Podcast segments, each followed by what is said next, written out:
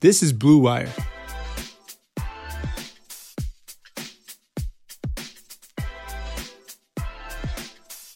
Welcome, welcome, welcome. Welcome back to another edition of the Draft Board Podcast. I am your host, Jordan Reid. You can follow me on Twitter at JReidNFL. That's at J R E I D NFL. And it's been a while since our last episode. I believe our last episode was May 17th. So a couple Fridays ago, but I do have some explaining to do. And I know a lot of people have been asking Where's the Draft Board podcast? Is it is it done? Is it coming back? Of course, I'm still here. Nothing has changed, even though a lot has changed in my life, and that's why there's been a brief there's been a brief absence in some of the shows.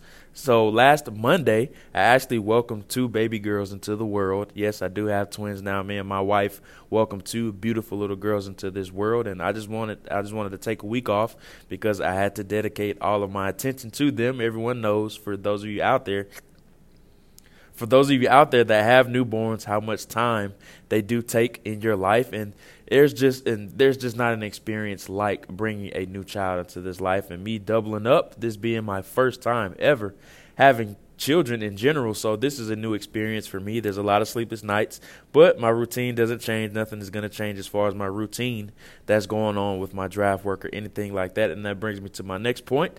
I have switched over from cover1.net to the Draft Network, something that has been in the works here over a week now. I officially announced it last Friday, May 24th, that I am going to be switching over to the Draft Network, and this is something that I'm very proud of, and I can't thank the guys over at Cover One enough. And they just mean so much to me.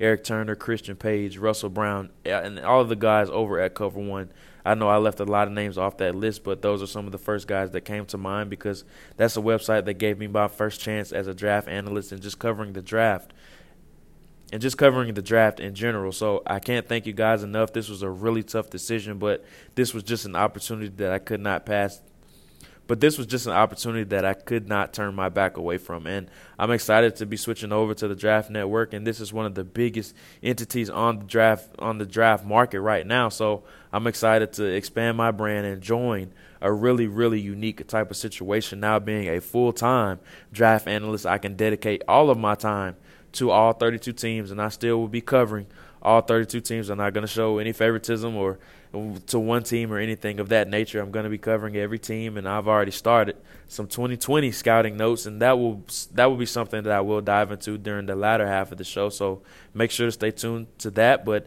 I'm excited about this switch over, and we already have a lot of things on the docket.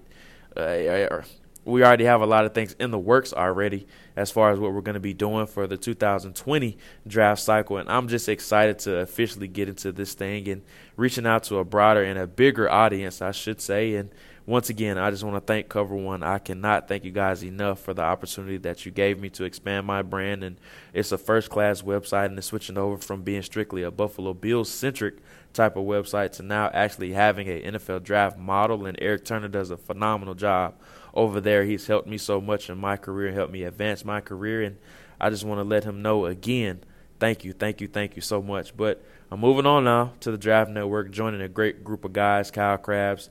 Joe or JC Kyle Crabbs, JC Cornell. I just want to thank you guys for giving me the opportunity. Benjamin Solak, Trevor Sikkema, Brad Kelly. The list goes on and on. Uh, They're just the phenomenal guys that I will be joining. I can't wait to team up with all of you to bring some fantastic draft coverage to the audience this year. So I'm looking forward to that. I'm super excited. My first article on the Draft Network actually will be dropping next Monday. So be on the lookout for that. And what that entails is I actually interviewed two present day NFL scouts, and they took me through their 12 month journey leading up to the draft and exactly what that entails and the day to day operations that they go through with their job. And it was just a really, really interesting article, and I love to write it. And I love peeling back the cur- I love peeling back the curtain on things like that because there's so many things behind the scenes that we don't realize and that we don't see during the draft, and we don't get to get close to these guys on a personal level, and that's something that they get to do throughout their journey as far as scouting these guys and getting to know them. And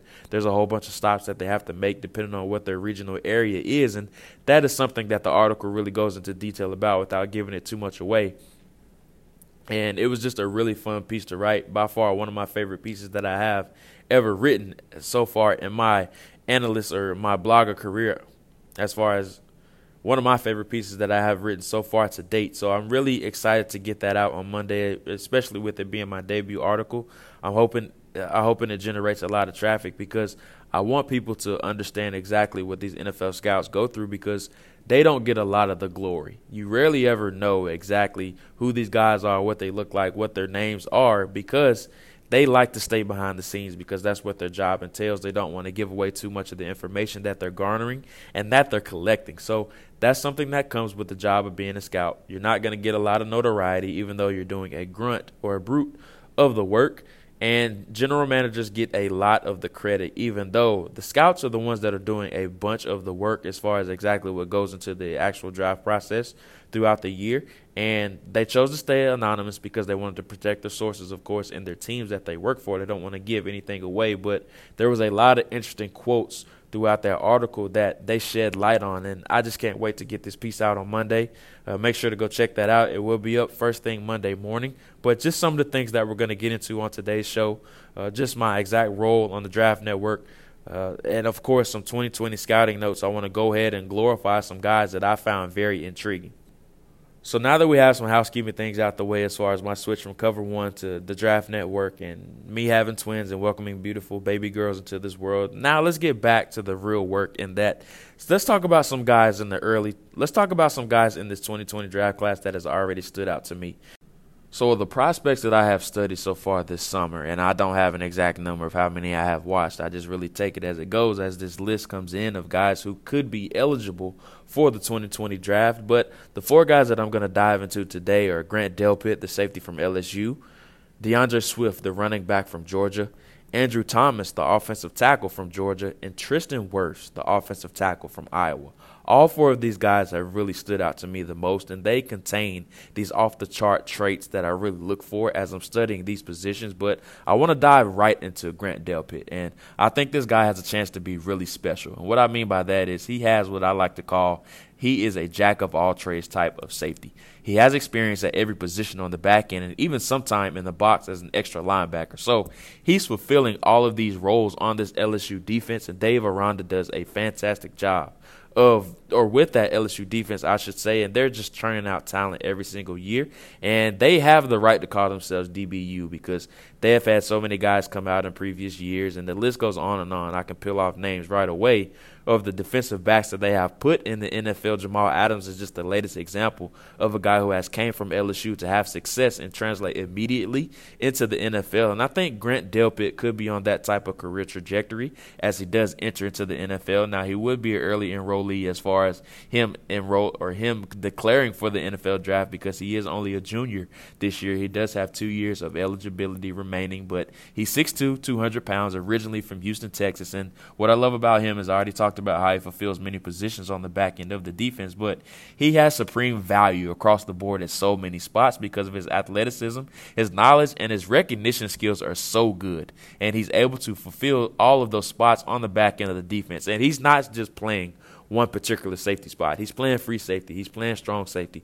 And he has spent some time at slot corner as well. So he's checking all of these boxes and just keying in on all these positions, but there is no precipitous drop off no matter where he is playing. So that just speaks to his knowledge and just how well of a feel he has for the defense. And he is just a key asset to the game. And what I mean by that is there is no drop off, despite him being in so many areas on the snap, snap on a snap to snap basis, and he has experience at all those spots, like I alluded to earlier. And another area that I think he is really special in is just his instincts and his awareness. He has really special what I like to call click close speed, and that means just the timing that goes off in his head of when he recognizes routes and exactly what quarterbacks are trying to execute against him. And when he notices those routes really being developed and when he notices those routes really being developed, he has a special, special awareness of being able to close the airspace on those plays, and he does that consistently. Now, he is a sometimes he face up tackler. He always seeks out contact prior to attacking where ball carriers are, but his smarts and his IQ really shine when in many different environments. And those environments that I'm talking about is all those different positions that he is playing. So as a zone defender, his eyes stay latched onto the eyes of the quarterback and then direct him directly to exactly where the ball is. And I put up a clip about two weeks ago of him against Ole Miss, and he was playing free safety, and he has played that from time to time. Free safety really isn't his best position. I think he's a little bit better the closer he is to the box. But what you're seeing is that he started from the far hash and he came all the way over to the opposite sideline and intercepted the ball. So that just shows you the type of speed, awareness, and range that he does have if he is opted to play free safety. But I think he probably would be better as a strong safety. But he has the skill set in order to be a sometime type of player on the roof of a defense as a single high player. So I think he would be able to do that. But the one area where I think he has supreme value is as a blitzer. And this is where his traits really do shine because he's used as an extra edge defender or what I like to call an overhang guy from time to time, uh, where he aligns over some slot receivers or if he's showing blitz off of the edge before timing it up perfectly coming in off of the edge. And he does a really good job of disguising those blitzes. He has a great feel for timing up those pressures on the perimeter in order to chase down ball carriers, especially if the ball is running away from him. He has plays where he chases down ball carriers from the backside and is able to tackle them consistently. So that just goes to show you again the type of special click close speed and the instincts that he does have. He also showed the type of physicality necessary in order to take on those pullers uh, when he is on the edge of the defense if teams are running directly at him. So he has the bend and the flexibility that you're looking for as well. So he just continues to check off these traits that I look for in these safeties. And what I love about him again is just the type of roles that he does feel, and once again the edge pressure that he does generate. And it, was a bit more successful when he did blitz off of the edge as opposed to straight up the middle. He didn't seem to be too welcoming of that, even though he does turn into a bit of a shoulder thrower when he does come up the middle. But his traits really shine when he's able to be off of when he's able to come off of the edge. And the final quality that I love about him is just his leadership. And the thing about him is that LSU has something where they allow the best player on the defense to wear number seven, and it's it's a jersey number that is not awarded to anybody every year. It's only for special players, and he is switching from number nine and now to number seven. And there's been a lot of guys in years past that has wore that jersey number. Tyrann Mathieu, the Honey Badger, Patrick Peterson, and a host of other guys have wore that jersey number in the past. So that just goes to show you the type of respect and leadership that he does have uh, from his teammates. Now, one area that I, that I do want to see him work on is just his tackling consistency. That's an area where he does struggle. He has a bad tendency of just really relegating to be a strictly an arm tackler, and I would like to see him – uh, be a bit of a more face-up tackler. That's why I, what I talked about earlier, in that he's some uh, with being a face-up tackler. But when relying on that technique, he really surrenders to a lot of missed tackles, and that's something that I think he really needs to clean up. And just some improvements, and just some improvements in that area will really help him as far as his draft stock goes. But if he stays on track, I would be shocked if he wasn't a top ten pick when we're talking about him leading up to next April. Grant Delpit will be sure to get a lot of NFL evaluators fired up as they dive a bit deeper into his film and just see how versatile that he is. But staying in the SEC, I want to transition to another special talent that potentially could be in the 2020 NFL draft class, and that's D'Andre Swift the running back from Georgia. Now, he is originally from Pennsylvania, but he somehow slipped through the cracks and he ended up at Georgia. But what I love about Swift is that he's 5'9, 215 pounds, but he is really rocked up. He has a really solid frame throughout, and he runs that same way as well. Now, he hasn't been the lead back ever at Georgia. He has spent time, or he was there, I should say, with Sony Michel, Nick Chubb while they were there. And then last year, he really was the 1B type of guy on the depth chart behind Elijah Holyfield. So he's going to be able to shoulder the load this year. But some traits that really stand out to me about about Swift is that he has this very, very innate ability of being able to create new opportunities on new planes. And what I mean by that is he has this dead leg move where he sticks his right or left leg or foot, I should say, into the ground really violently when he is in the open field. And Kentucky is a great game where he did show that he had a run about 20 yards out going into the end zone where he did it twice against two guys, especially the safety on the third level. So having that dead leg move and his really his wheelhouse or his chest of moves, I think could really help him, especially on the next level because you have to be able to create. You can't be able to rely solely on a really good offensive line. So Swift having that in his back pocket and be able to create in the open field, I think is going to help him a lot. Another area that I really do like as far as what he has in his repertoire. He has what I like to call peekaboo vision, and I know that's really a scouting term, but I'm going to explain it here uh, right now. So he has what I like to call a slow to fast through approach as a runner. So he really creeps towards the line, but when he sees holes or something or a hint of daylight about to create, he really is able to accelerate through that. And then when running out of the offset shotgun, he really does a really good job of keeping his shoulders square and it really enables him to examine each hole, even though plays are designed for certain areas. So even though a play is designed to go or attack a certain area, he has the vision and the acceleration to see backside cutback lanes or even some holes where he's able to bounce it outside or if a defensive end or a blitzer really crashed too far inside and he's able to bounce the run outside. His head and his eyes will peek in one hole, and if it is quickly filled, he would defer to an alternate route. So it's basically like he's playing a game of trying to find the door that he needs to go into. So he'll knock on door one, he'll knock on door two, and if it's not there, he'll knock on door three, and if door three is open, he'll be able to take it there. So he has this. He has shown to have excellent vision at seeing the cutback lanes, as I alluded to earlier. And if on the second level, defenders over pursue or fill their gaps prematurely, this is where it is able to be seen and his acceleration, I think it is top notch. And once he's in the clear, he's able to hit top speed in a split second. So he's able to go from zero to 60 in a blink of an eye. And that's what I love about Swift. You have to be able to have that that really top speed in order to maximize plays. And I think that's where a lot of yards are garnered in the NFL. And yes, a guy a guy can get you five to ten yards here or there. But do you have that guy that can be a home run hitter and get your offense off the field in the blink of an eye because he has the ability to just peel off these explosive runs and these explosive plays. And once again, the Kentucky game and the South Carolina game are two great games to look at as far as D'Andre Swift acceleration being shown and brought to the light but he's able to shift gears with minimal room to operate to outpace the opposition, and that is a facet that it really shows to be consistent in his initial burst and top speed happens so quickly and he's able to carry that pace throughout the duration of run. So there isn't a flame out factor or anything associated with him. Uh, and that's a lot of the main reasons why I like Swift. And he's another guy I really could go on and on about. And he's definitely going to be a guy that really ends up being one of my favorite prospects in this entire class if he does able to stay on course as far as his development and really show and maintain that type of promise that he did show in his career to date. He is only a junior, so he's another guy that would be an early in, an early enrollee or an early entrant into the NFL draft if he was able to do that. But he's a guy that really could be a headliner of this fantastic running back class that we have upcoming in this next draft. But he's going to be able to shoulder the load. He's going to have the opportunity to do that for the first time in his three year career. So I'm really interested to see exactly how he transitions from being more of that backup role to now being the key feature guy in the Bulldogs offense. Before we move on and finish our brief 2020 scouting notes series on particular prospects and finish up with Andrew Thomas, the offensive tackle from Georgia, and Tristan Wirfs, the offensive tackle from Iowa, here's a quick word from Blue Wire. Want more great NFL content? This is Kyle Madsen, co host of the Candlestick Chronicles podcast. Check out my podcast and other NFL podcasts on the network by searching Blue Wire in iTunes, Spotify, and other podcast players.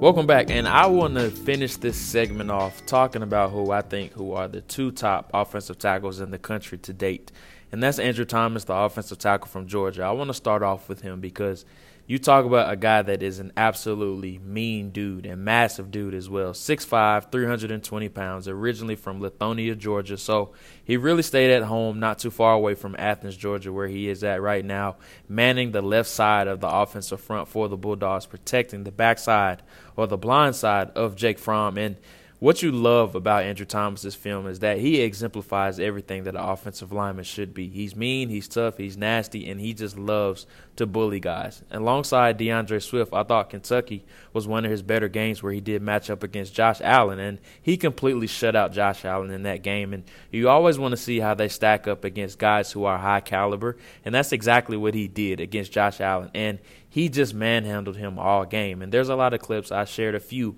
on Twitter of where you're just seeing his power and his meanness just take over. So, with that being said, I think his top two traits definitely are his strength and his power. He just possesses a true bruising downhill type of mentality, and I think he's at his best when he's allowed to really overwhelm st- stationary or steel targets. And what I love about him is that his acceleration is really good out of his stance. He really fires out of it, and he transitions into his movements and he translates it right into power. Very heavy hands, and his punch really enabled him to latch onto those defenders and really stall their processes immediately, especially when guys are really coming up field. And I love how savvy and aware he is, especially pre snap. You really see him keep his eyes and head on a swivel when he's able to stay alert. And when those targets appear, he's really able to signal these edge pressures or blitzes that are coming off of the edge. So he has awareness of exactly what's going on. And he's not just out there playing. And that's really, I think, what differentiates good, great, and average players on the college level. And some guys are just out there playing, while other guys are aware and they're savvy of what's going on. He always keeps his eyes up.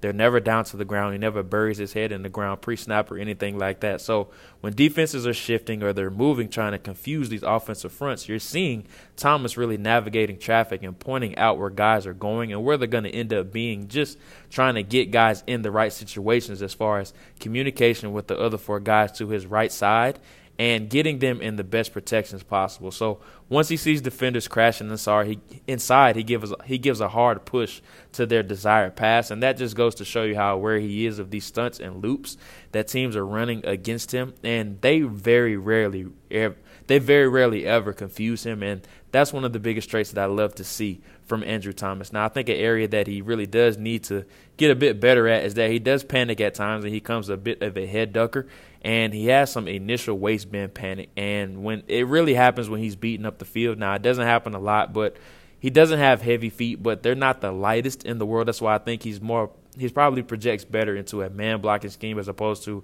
a zone blocking scheme, but he probably can't play in both.